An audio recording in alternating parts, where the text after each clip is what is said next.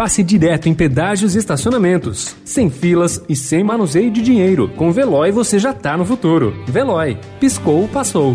Notícia no seu tempo. Internacional.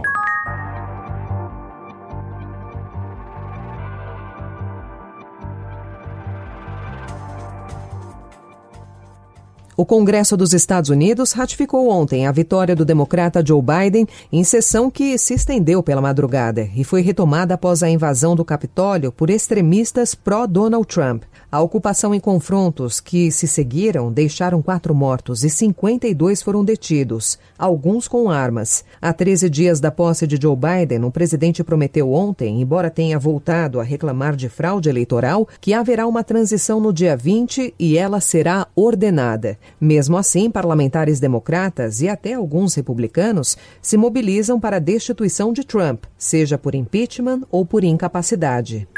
O discurso de que as eleições não eram confiáveis se voltou contra o Partido Republicano de Donald Trump e os democratas acabaram conquistando a maioria do Senado com a vitória dos dois candidatos que disputaram o segundo turno na Geórgia, segundo Oliver Stunkel, coordenador da pós-graduação em Relações Internacionais da FGV de São Paulo. Para ele, o fato de Trump e aliados terem afirmado repetidamente que a eleição era fraudada desencorajou eleitores a comparecer às urnas no estado.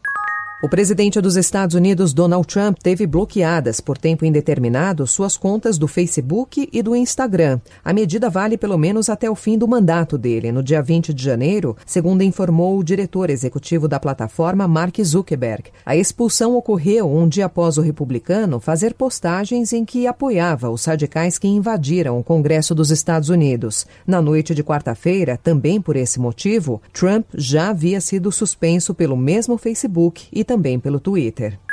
As ações do presidente Donald Trump e alguns de seus apoiadores, incluindo o esforço de Trump no sábado de intimidar o secretário de Estado da Geórgia para que ele alterasse os resultados das eleições presidenciais no estado e ontem de incitar abertamente uma multidão que depois atacou o Capitólio, constituem uma tentativa de golpe? Se a questão é o quanto essas ações são graves em comparação a um golpe de Estado, a resposta é sim, afirmou Erika De Bruin, cientista política da Hamilton College, que pesquisa golpes de Estado há mais de uma década. Mas o violento e antidemocrático ataque contra o Capitólio não atende à definição técnica de um golpe de Estado, mesmo tendo sido o presidente quem incitou e incentivou a ação. Isso é importante, afirmam especialistas, porque diferentes ações são necessárias para evitar que esse tipo de ataque prejudique a democracia. Notícia no seu tempo. Pegando a estrada ou só indo no shopping? Com o Veloy você já está no futuro e passa direto em pedágios e estacionamentos, sem filas, sem contato e sem manusear dinheiro. Aproveite 12 mensalidades grátis e peça já o seu adesivo em veloy.com.br.